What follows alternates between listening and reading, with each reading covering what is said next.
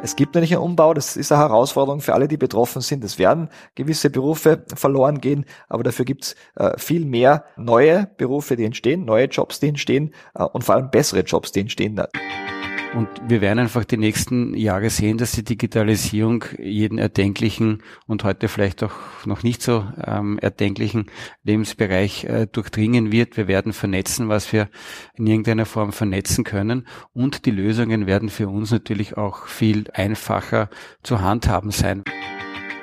Die Digitalisierung ist in unserem Alltag angekommen. Gerade in der Corona-Krise hat sich gezeigt, wie wichtig sie ist. Ja, für viele Unternehmen sogar überlebenswichtig. Ohne Digitalisierung hätten viele Firmen die Lockdowns wahrscheinlich nicht überstanden. In der heutigen Folge von Connect Live, dem Podcast von A1, wollen wir uns die Potenziale und Chancen der Digitalisierung genauer anschauen wie die digitale Transformation Unternehmen dabei helfen kann, Krisen nicht nur besser zu bewältigen, sondern sogar gestärkt daraus hervorzugehen. Dazu begrüße ich heute den Bundesminister für Arbeit Martin Kocher und A1 Group CEO Thomas Arnoldner. Ich sage herzlich willkommen an meine heutigen Gäste. Vielen Dank, dass Sie sich beide Zeit genommen haben. Herr Minister, wir starten vielleicht mit einer kurzen Bestandsaufnahme in Sachen Digitalisierung. Wo steht Österreich denn da im weltweiten Vergleich? Österreich ist jetzt, was die Digitalisierung betrifft, nicht schlecht aufgestellt. Wir sind äh, im äh, guten Mittelfeld, würde ich sagen, in Europa. Es gibt verschiedene Indizes, äh, den sogenannten DESI-Index, der immer verwendet wird. Da sind wir auf Platz 13 äh, oder 14 im Moment. Das ist, ist nicht schlecht, aber wir könnten um einiges besser sein. Man sieht in Österreich, dass sich äh, das sehr stark äh, in den verschiedenen Branchen, in den verschiedenen Bereichen unterschiedlich entwickelt. Es gibt Bereiche, wo wir sehr gut sind, Industrie zum Beispiel. Äh, es gibt Bereiche, gerade bei den äh, kleineren und mittleren Unternehmen, wo wir doch noch Nachholbedarf haben. Also ich würde sagen, ein geteiltes Bild, grundsätzlich äh, auf einem guten Weg. Es gibt auch jede Menge Förderungen und Möglichkeiten, aber ähm, es könnte auch immer etwas besser sein. Sie haben kleinere Betriebe genannt, Branchen, wo es noch Nachholbedarf gibt. Woran spießt es sich denn da oder welche Unterstützung braucht es denn da, damit auch diese kleineren Betriebe die Chancen der Digitalisierung wirklich nutzen können? Wir haben, glaube ich, gesehen jetzt, dass die Bereitschaft durch die Pandemie stark gestiegen ist, sich mit diesem Thema auseinanderzusetzen. Das halte ich für sehr, sehr wichtig, weil es geht darum, zuerst einmal die Bereitschaft zu haben. Die gab es vielleicht in gewissen Bereichen nicht. Es gab sicher einige kleinere Unternehmen, die gesagt haben, ja, das brauche ich vielleicht nicht oder das macht dann mein Nachfolger, meine Nachfolgerin und äh, das wird in fünf oder zehn Jahren passieren.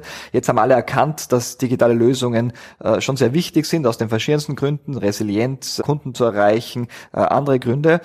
Es gibt äh, relativ viele Förderungen. Äh, wir haben das als Institut für höhere Studien mal untersucht. Sie werden zum Teil gerade von den kleinen und mittleren Unternehmen gar nicht so stark in Anspruch genommen. Ich glaube aber, dass es jetzt steigen wird durch diese Bewusstseinsbildung, die sich äh, aus der Krise ergeben hat, äh, wird auch mehr Bereitschaft entstanden sein, das zu tun. Und wir sehen das auch, äh, wenn man mit Leuten spricht, die in der Branche tätig sind, die digitale Lösungen auch für kleinere Unternehmen tatsächlich auch umsetzen. Äh, die haben so eine große Nachfrage wie nie zuvor. Mhm. Und Nachfragen auch nach Förderungen, das zahlt sich auf alle Fälle aus. Natürlich, genau. KMU Digital ist ein Programm des äh, Wirtschaftsministeriums. Da gibt's äh, jede Menge Möglichkeiten. Also bitte unbedingt dort äh, auf der Website des Wirtschaftsressorts kann man Details dazu finden. Gibt auch andere Programme, aber das wäre etwas ganz Spezifisches für kleinere Betriebe. Mhm. Herr Arnoldner, wir digitalisieren Österreich, lautet der Slogan von A1. Die Pandemie war ein Beschleuniger der Digitalisierung, hat die Digitalisierung eigentlich enorm gepusht. Wie geht's jetzt weiter? Wie digital ist Österreich, sagen wir, bis 2050? 2050, das ist in 30 Jahren äh, in etwa, nur damit muss das vergegenwärtigen.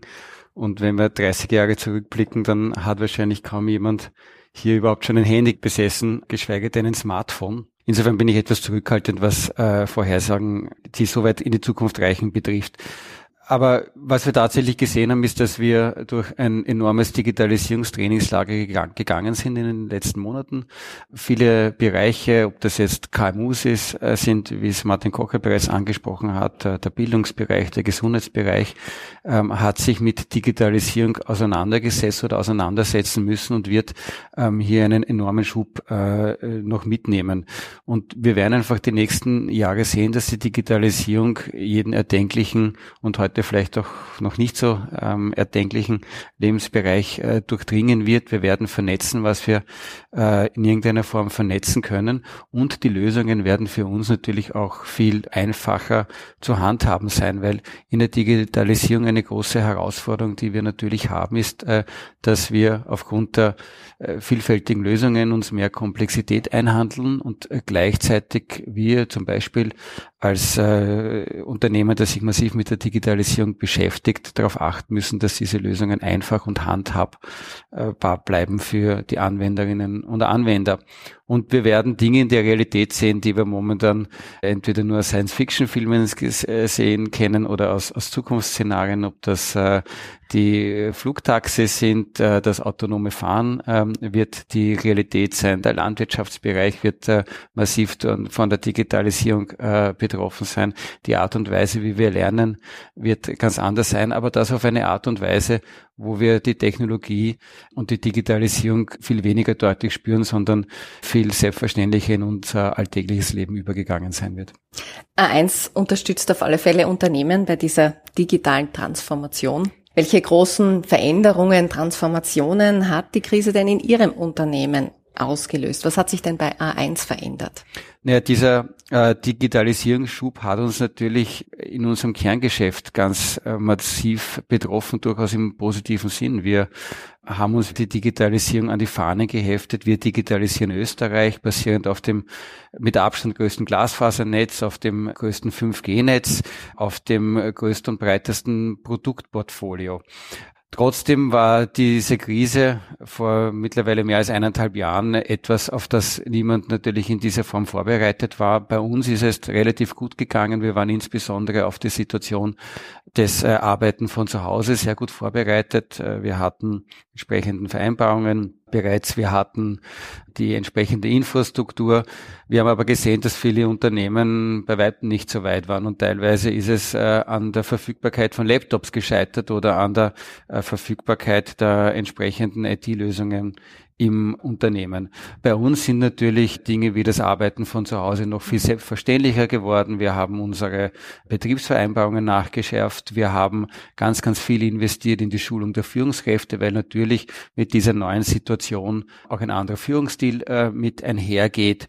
Ähm, wir haben aber natürlich auch ein Portfolio für unsere Kundinnen und Kunden nachgeschärft, die jetzt äh, ein vieles mehr an digitalen Lösungen fragen, die Dingen wie der Cloud viel offener gegenüberstehen, aber die sich auch mit neuen Herausforderungen äh, auseinandergesetzt sehen, wie zum Beispiel der massiven Zunahme an Cyberattacken, wo wir unsere Kunden mit einem sehr, sehr breiten Portfolio unterstützen können. Es hat sich also wahnsinnig viel getan in den letzten eineinhalb Jahren. Vieles ist oder musste auch sehr schnell gehen. Vielleicht auch Ihre Einschätzung, Herr Minister. War die Weltwirtschaft, waren wir für eine derartige Krise gerüstet?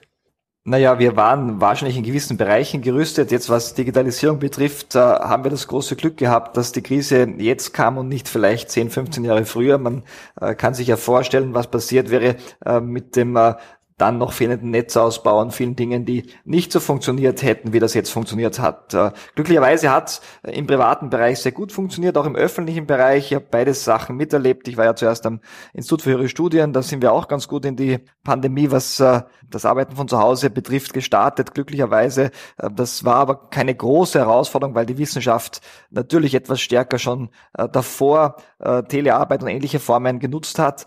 Äh, Im Ministerium hier, im Bundesministerium für Arbeit, lief das aber auch äh, sehr gut. Äh, die Voraussetzungen waren da und es gab am Anfang genau diese Probleme, die viele Unternehmen auch hatten. Vielleicht die Verfügbarkeit von Hardware, ähm, das Problem, dass manche Leute zu Hause nicht stark genug Netze hatten. Aber im Prinzip hat das gut funktioniert und hat sich eingependelt. Und wir müssen jetzt aus diesem Krisenmodus heraus die Form des Arbeitens so gestalten, äh, dass es auch für die Zukunft sinnvolle Lösungen gibt. Wir haben das Homeoffice-Paket äh, beschlossen, äh, das einen Rahmen bietet für das Arbeiten von zu Hause. Wir waren, glaube ich, natürlich jetzt nicht so gut vorbereitet auf die Krise, wie wir hätten sein können, was all diese Dinge betrifft. Aber man hat gesehen, dass die grundsätzliche Infrastruktur in Österreich da war und dass es funktioniert hat und dass wir vor allem, und das finde ich das bemerkenswerte, äh, dass wir vor allem sehr, sehr rasch pragmatische Lösungen gefunden haben auf allen Ebenen. Also ich kenne wenige Betriebe, die wirklich große Schwierigkeiten hatten äh, auf der Ebene der Betriebe, ähm, wo es Verhandlungen zwischen Betriebsräten und der Unternehmensführung gab, über wie wird das jetzt gemacht. Das gleiche gilt für die Ebene der Sozialpartner und das gleiche gilt natürlich auch äh, für äh, die Regierung und die Mitarbeiterinnen und Mitarbeiter im öffentlichen Dienst. Das hat alles äh, sehr, sehr gut funktioniert und weil alle pragmatisch waren. Und das, glaube ich, ist der entscheidende Punkt. Da zeigt sich auch wieder die Stärke Österreichs äh, in solchen Fällen, die man nicht so gut voraussehen kann und wo man sehr, sehr rasch, äh, sehr, sehr starke Veränderungen vornehmen muss. Ähm, wir haben jetzt natürlich auch viel gelernt aus dieser Krise. Wie wird mit diesen Learnings denn jetzt umgegangen? Sind wir für die nächste Krise, möge sie nicht kommen, aber sind wir besser vorbereitet, haben uns diese Learnings aus dieser Zeit resilienter gemacht? Eine gute Frage. Die Frage ist ja immer, äh, kann ich mich auf eine Krise überhaupt vorbereiten, weil sonst wäre es ja keine Krise. Wenn ich es vorhersehen kann, dann kann ich sie ja abfedern. Es gibt nicht gewisse Szenarien, auf die wir vorbereitet sind. Wir waren ja auch auf ein Pandemieszenario vorbereitet. Wir haben auch gesehen, dass es auch Schwächen gab. Ich glaube, wird schon wichtig sein, ganz generell, jetzt nicht so sehr, äh, was die Hardware und die Software betrifft, sondern auch insgesamt äh, die politische Begleitung, die Beratung, ähm, dass wir versuchen, noch besser noch schneller reagieren zu können, weil man einfach nicht weiß, in welchem Bereich die nächste große Krise auftritt. Ist es der Finanzbereich? Ist es äh, vielleicht doch wieder der Gesundheitsbereich? Ist es äh, der Roboteraufstand dann in 20, 30 Jahren? Hoffentlich nicht. Also wir wissen ja nicht, wie das ausschaut. Wenn wir es wüssten, wäre es einfach. Entscheidend ist es, dass diejenigen, die Entscheidungen treffen müssen, sehr rasch zusammenkommen und dass es genug Expertise rundherum gibt, äh, die für diese Krise interdisziplinär äh, die richtigen Ratschläge geben. Alles andere, glaube ich, kann man fast nicht vorbereiten für eine Krise, die nicht vorhersehbar ist. Mhm. Ein Kernthema, die Lage am heimischen Arbeitsmarkt. Sie verbessert sich kontinuierlich, das ist die gute Nachricht. Ähm, gleichzeitig gibt es aber auch so viele offene Stellen wie noch nie. Woran, woran liegt diese Entwicklung? Wie wollen Sie hier, wie wollen Sie das ändern oder entgegensteuern? Wir haben jetzt in den letzten Monaten eine extrem starke äh, Aufholbewegung gesehen. Da ist es normal, dass es zu gewissen Ungleichgewichten kommt. Es ist äh, so, dass äh, die Vorhersagen für das Wirtschaftswachstum am Anfang des Jahres noch sehr, sehr schlecht waren. Wir haben dann im äh, Mai, Juni äh, einen extremen Aufschwung erlebt, äh, vorher schon ein bisschen teilweise in der Industrie und im Bereich des Baus. Äh, dann kam auch die Dienstleistungswirtschaft dazu. Die Menschen hatten äh, gespart während der Krise, im Durchschnitt zumindest, und konnten dann mehr konsumieren, als das normalerweise der Fall war. Äh, dazu kam, dass alle gleichzeitig mehr oder weniger im Abstand von ein, zwei Monaten äh, auch die Dienstleistungsbereiche wieder hochgefahren haben in ganz Europa. Dadurch äh, sind teilweise auch Arbeitskräfte aus dem Ausland ausgeblieben, die dort dann äh, im Ausland einen Job gefunden haben. Also insgesamt eine einmalige Situation, die zu einer sehr starken Knappheit geführt hat. Äh, das wird sich wieder entspannen. Allerdings glaube ich schon, dass wir die richtigen Lehren daraus ziehen müssen, weil sich diese Knappheit am Arbeitsmarkt, wenn die wirtschaftliche Entwicklung so ist, wie wir erwarten, äh, Sie wird sich auch in den nächsten Jahren verstärken aufgrund der Demografie, die wir zu erwarten haben. Wir haben äh, größere Jahrgänge, äh, die in den nächsten Jahren in Pension gehen. Das waren die geburtenstarken Jahrgänge der 60er Jahre. Äh, und wir haben kleinere Jahrgänge, äh, die auf den Arbeitsmarkt kommen. Das sind zwar jetzt nicht ganz geburtenschwache Jahrgänge, aber viel, viel kleiner als damals in den 60er Jahren. Und daraus ergibt sich ein Delta und äh, wir erleben jetzt gerade, was das heißt. Äh, stärkere Verhandlungsmacht natürlich auf Seite der Arbeitnehmerinnen und Arbeitnehmer. Wir müssen das Potenzial noch viel stärker nutzen, das wir haben in Österreich. Da geht es um äh, Vereinbarkeit von Beruf und Familie, ältere Arbeitskräfte, auch die Arbeitslosen, die noch äh, ähm, in Österreich immer noch in gewissen Bereichen Schwierigkeiten haben, einen Job zu finden. Äh, und dann geht es darum, auch in Europa viel stärker attraktiv zu bleiben und zu sein als Arbeitsmarktstandort. Ich glaube, ähm, wir werden noch stärker vom Wirtschaftsstandort auch attraktiv sein müssen für Arbeitskräfte. Das war bisher in einzelnen Branchen, in den Hochtechnologiebranchen ohnehin schon der Fall. Deswegen tun sich ja Unternehmen in diesen Branchen Branchen leichter, aber es wird jetzt auch äh, die breite Masse äh, der Betriebe in den nächsten Jahren betreffen äh, und deswegen wird äh, die Bekämpfung des Fachkräftemangels ein ganz ein starkes und wichtiges Ziel sein. Mhm. Ähm, Stichwort Arbeitskräfte. Herr Arnold, in Ihrem Unternehmen arbeiten aktuell knapp 18.000 Menschen. Wie geht es Ihnen bei der Suche nach neuen Mitarbeiterinnen und Mitarbeitern? Bereitet das österreichische Bildungssystem unserer Jugend gut auf die neuen Anforderungen am Arbeitsmarkt vor? Nun, wir sind in allen Märkten, denen wir tätig sind, sicherlich jeweils einer der äh, attraktivsten Arbeitgeber im jeweiligen Markt und trotzdem sehen wir Bereiche, wo es einfach extrem schwierig ist, qualifizierte neue Mitarbeiterinnen und Mitarbeiter zu finden, ob das im IT-Bereich ist, im Data Science und Engineering-Bereich, ähm, im Cybersecurity-Bereich, im Nachhaltigkeitsbereich weil, wie Martin Kocher bereits gesagt hat, der Arbeitsmarkt äh, einfach vielfach äh, ausgetrocknet ist und die Arbeitskräfte nicht zur Verfügung stehen. Und ich denke, dass das tatsächlich auch für uns eine der größten äh, Wachstumshemmnisse in den nächsten Jahren sein kann. Ich glaube, es gibt einiges an unadressierten Potenzialen in dem Bereich, wenn ich nur zum Beispiel Frauen an Frauen in technischen Berufen denke. Wir haben nach wie vor unter unseren Bewerbern, und ich gendere das jetzt bewusst nicht, großteils Männer. Wir messen das, äh, wie viele Frauen wir da an äh, Bewerberinnen haben und äh, das ist deutlich der geringere Anteil. Und äh, es wäre hier wahnsinnig wichtig, mehr junge Mädchen dazu zu motivieren, technische Berufe zu ergreifen, Mathematik zu studieren ähm, oder ähnliches zu tun ähm, oder auch eine Lehrstelle in der Eins zum Beispiel äh, anzunehmen. Also hier ist, glaube ich, ein sehr, sehr großes Potenzial. Wir sehen zweitens, dass ähm, insbesondere im Lehrbereich wir Gott sei Dank immer sehr, sehr viel äh, Bewerberinnen und vor allem eben Bewerber haben. Das Basiswerkzeug, das diese Lehrsuchenden mitbekommen haben, teilweise nicht auf dem Niveau ist, das wir uns erwarten. Und da äh, fangen wir bei Basics an, wie halt vernünftigen Benehmen, einer guten Einstellung äh, oder den Grundrechenarten. Also ich glaube, da ist durchaus einiges zu tun im Schulbereich. Und der dritte große Aspekt ist digitale Kompetenzen in der Breite wie in der Tiefe. In der Tiefe bezieht sich das auf spezielle Kompetenzen Kompetenzen im Bereich äh, des Coding zum Beispiel oder der IT generell. Und in der Breite bedeutet es aber, dass jeder Arbeitnehmer, jede Arbeitnehmerin, ich glaube, ein Basisset an digitalen Kompetenzen heute für jeden Job mitnehmen, mitbringen muss. Einiges zu tun im Schulbereich, haben Sie jetzt gesagt. Eine Frage an Sie beide. Gibt es vielleicht ein Unterrichtsfach, das Sie sich gerne wünschen würden an unseren Schulen, sowohl in der Unter- oder auch in der Oberstufe? Es gibt einige Fächer, die ich mir wünschen würde, aber was mir noch viel wichtiger wäre, ist, dass ähm, die Lehrkräfte realisieren, dass es bei digitalen Kompetenzen um eine der Schlüsselkompetenzen für die Kinder von heute und die Arbeitskräfte von morgen geht. Und wenn Sie das realisieren, dann werden Sie sich selbst viel, viel stärker mit dem Thema Digitalisierung auseinandersetzen. Und wir haben gerade jetzt in der Krise äh, gesehen, dass es eine ganz große Schere gibt von Lehrern, die ganz, ganz äh, stark vorne mit dabei sind, sehr schnell auf einen neuen digitalen Unterricht umgestellt haben, äh, auch den Kindern und Jugendlichen ganz toll vermitteln können, wozu Digitalisierung gut ist. Und es gibt halt äh, auch welche, die wie soll ich das höflich ausdrücken, nicht so weit vorne dabei sind und die vielleicht hoffen, das geht alles wieder vorbei.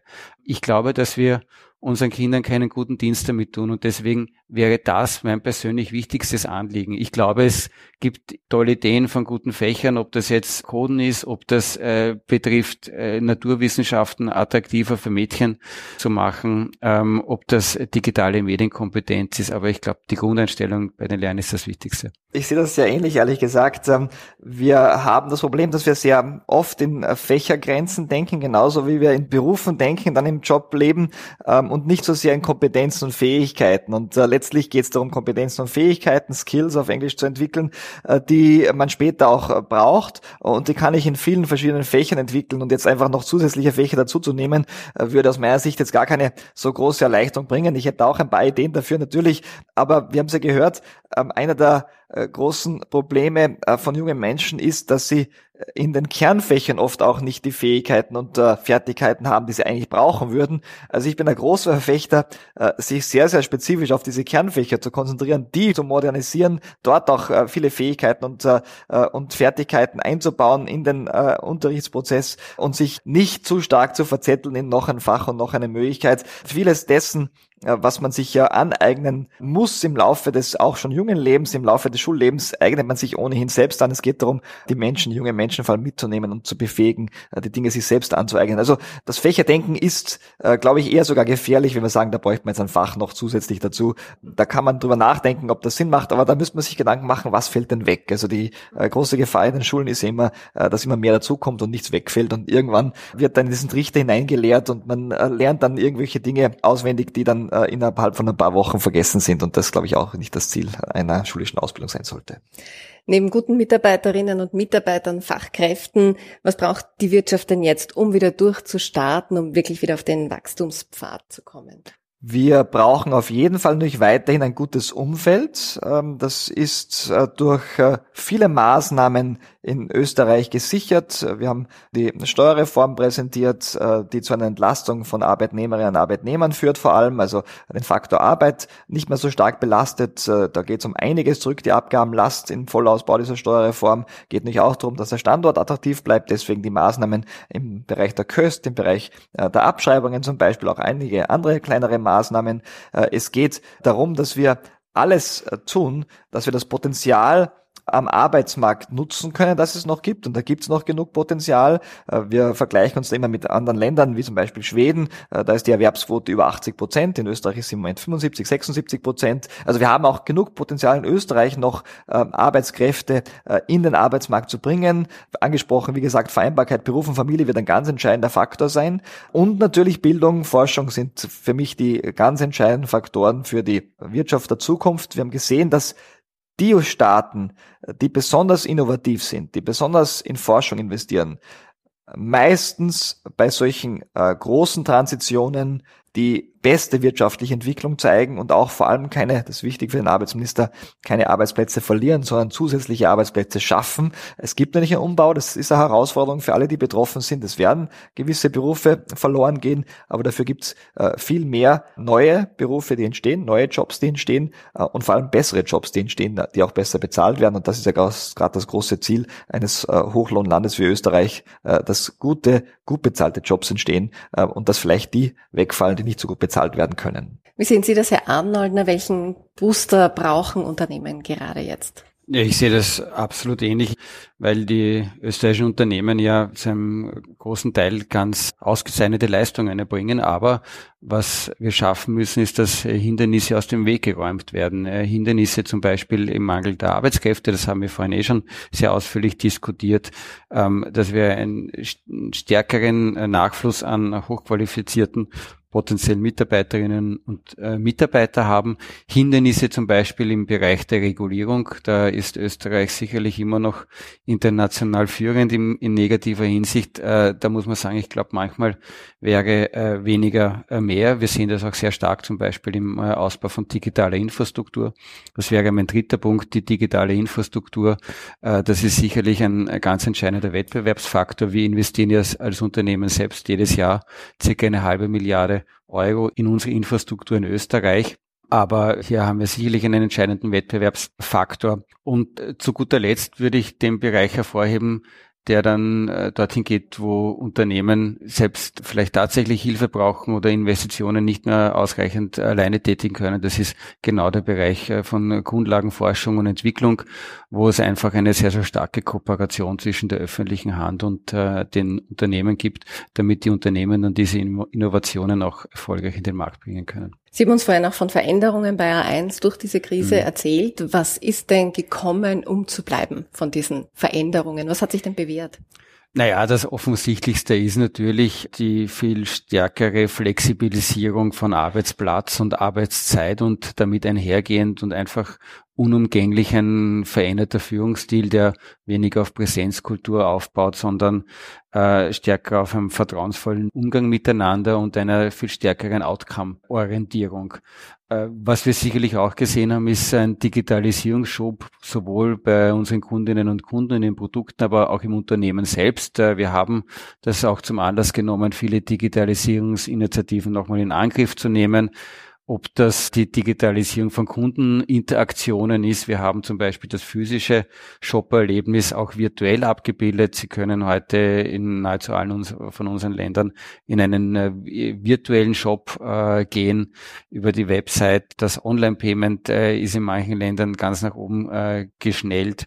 Also das sind alles kleine Dinge, die einen großen Unterschied machen und in Summe sehr, sehr viel verändern. Mhm. Herr Minister, abschließend auch diese Frage an Sie. Welche Neuerungen durch die Krise sind für Sie gekommen, haben Sie erlebt und, und was hat sich bewährt? Was wird nachhaltig bleiben? Da kann ich mich bei vielen Dingen äh, eins zu eins anschließen. Ich glaube, der Digitalisierungsschub, der durch die Pandemie ausgelöst wurde, war groß. Die Expertinnen und Experten sprechen von fünf bis zehn Jahren, die wir in diesen äh, eineinhalb Jahren äh, gemacht haben. Äh, wer weiß, äh, wie lange es sonst gedauert hätte. In gewissen Bereichen wird das sicher äh, unser Leben äh, verändern. Das Arbeitsleben wird flexibler. Es wird auch ganz entscheidend sein, diese Flexibilität äh, nach und nach auch gesetzlich abzubilden. Äh, ein Punkt, der ganz besonders schwierig ist, weil natürlich diese äh, zusätzliche Flexibilität dazu führt, dass das Individuum noch stärker und noch wichtiger wird in der Beziehung zwischen Arbeitnehmer, Arbeitnehmerin, Arbeitgeber, Arbeitgeberin. Was meine ich damit? In einer sehr, sehr strukturierten Arbeitsumwelt, wo ich in der Früh um acht ins Büro komme und um fünf nach Hause gehe, spielt die Persönlichkeit so keine so große Rolle. Äh, damit können die meisten ganz gut umgehen. Es ist alles strukturiert in äh, etwas flexibleren Arbeitsverhältnissen, so wie wir sie kennen und jetzt auch noch mit äh, dem Arbeiten von zu Hause, ist natürlich klar, manche kommen gut damit zurecht, äh, finden das als großen Vorteil, als große Bereicherung, diese Flexibilität. Andere tun sich schwer, kommen in Stress und wissen nicht, wie sie mit äh, dieser Flexibilität umgehen äh, können und umgehen sollen. Und hier eine Balance zu finden, auch im Arbeitsrecht, hier mit dem Sozialpartnern gemeinsam sinnvolle Lösungen zu arbeiten, wie denn die Zukunft der Arbeit ausschaut, jetzt auch aus Arbeitsrechtssicht, aus Arbeitsschutzsicht, das wird eine ganz große Aufgabe sein. Äh, ich glaube, die stellen sich manche gar nicht noch so groß vor, wie sie eigentlich wirklich ist, weil wir werden sicher die Art und Weise, wie wir arbeiten, massiv verändern und verändert haben. Wir sehen, dass Arbeitsroutinen, die wir bisher nur aus äh, sehr stark kreativen Jobs oder aus dem IT-Bereich, im Coding und so weiter kannten, jetzt in normale Arbeitsverhältnisse reinkommen. Und das führt nicht dazu, äh, dass äh, äh, sich ganze Unternehmen, ganze Kulturen umstellen müssen, aber nicht auch das Arbeitsrecht sich irgendwann äh, anpassen muss. Ein Prozess, der noch nicht abgeschlossen Natürlich ist. Natürlich nicht. Es war angekündigt als abschließende Frage. Ich sage vielen Dank für das Gespräch Ihnen beiden. Dankeschön. Danke sehr. Danke für die Einladung. Ein spannender und interessanter Podcast. Heute war das mit Arbeitsminister Martin Kocher und A1 Group CEO Thomas Arnoldner. Schön, dass ihr wieder dabei wart bei Connect Live, dem Podcast von A1. Ich sage danke fürs Zuhören und hoffentlich bis zum nächsten Mal.